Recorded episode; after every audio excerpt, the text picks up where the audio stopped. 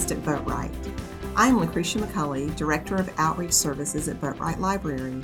Our author today is Dr. Laura Browder, Tyler and Alice Haynes Professor of American Studies at the University of Richmond. Dr. Browder is the author of When Janie Comes Marching Home Portraits of Women Combat Veterans, for which she has interviewed 52 women from all branches of the military.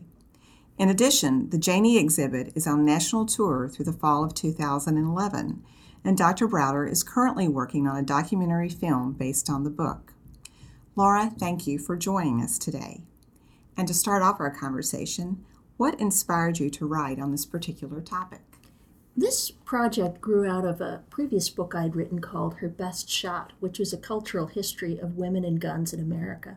And one of the threads that ran through that book was how controversial the idea of women in combat has been ever since Revolutionary War times, and how the fact that women could not serve in defense of their country was used as a reason for denying them full citizenship rights.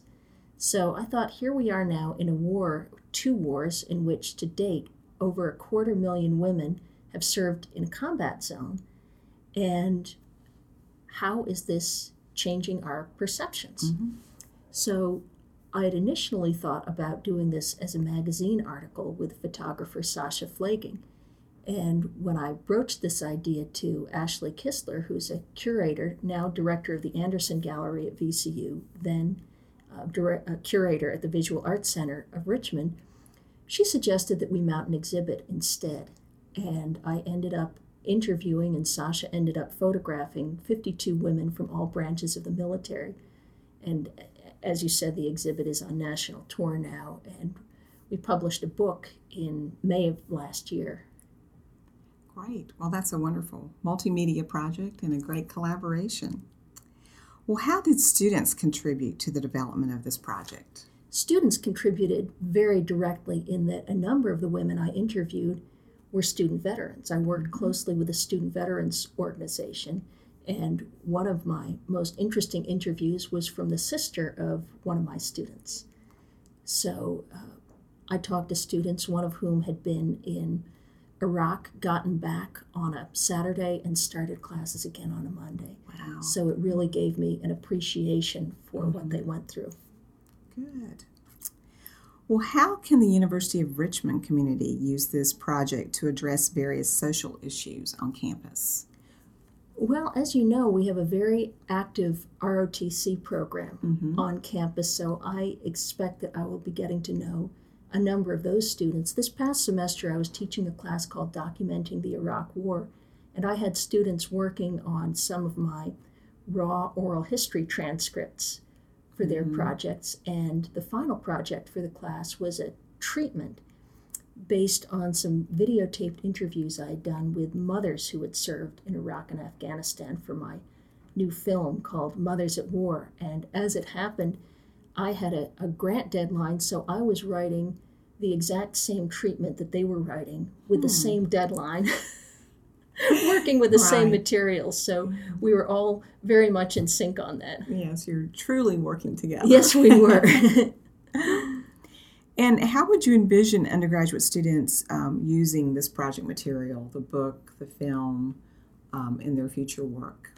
Well, I think, I hope that this project opens up a lot of questions about not only the role of women in the military, but about issues such as motherhood. What does it mean for mothers to be uh, away from their kids for a year or two? Is it different from fathers serving mm-hmm. in a war zone?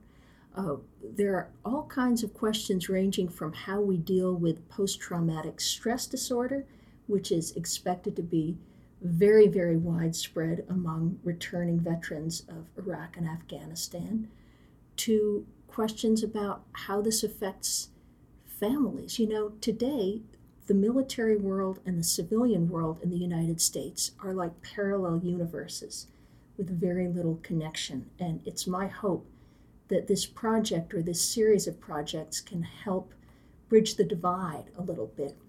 You know, when we had our exhibit, When Janie Comes Marching Home, it was always my dream that on opening night we would have uniformed members of the military standing side by side with peace activists looking at the same photographs and reading the same stories, the same narratives of women who had served. And it was so moving to me to see that actually taking place.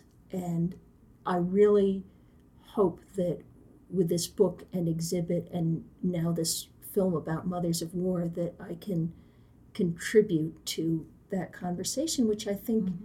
needs to be ongoing in our culture. You know, these wars have been going on for, in one case, almost a decade now. Mm-hmm. You're correct. Well, that's wonderful. You've contributed to that dialogue.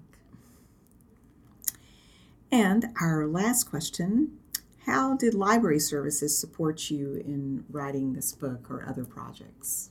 I could not have researched the history of women in combat without an enormous amount of help from librarians, in particular with interlibrary loan. Interlibrary loan was able to get me early 19th century pulp novels about women who cross dressed and ran off to join their lovers in battle. Mm. I was able to get things like um, the the script for a theatrical performance that the most famous cross dressing soldier of the Revolutionary War, Deborah Sampson Gannett, mm-hmm. uh, performed after her military service was over, after she had been discovered to be a woman. She spent uh, the rest of her life really um, performing and then um, having a ghost written memoir produced about her exploits in battle. And so librarians were able to help me access materials that I would never have been able to get otherwise.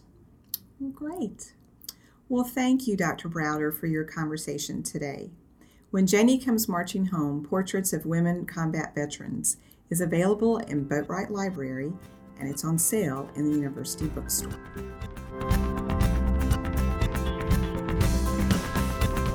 Thank you for listening to Podcasts at Boatwright.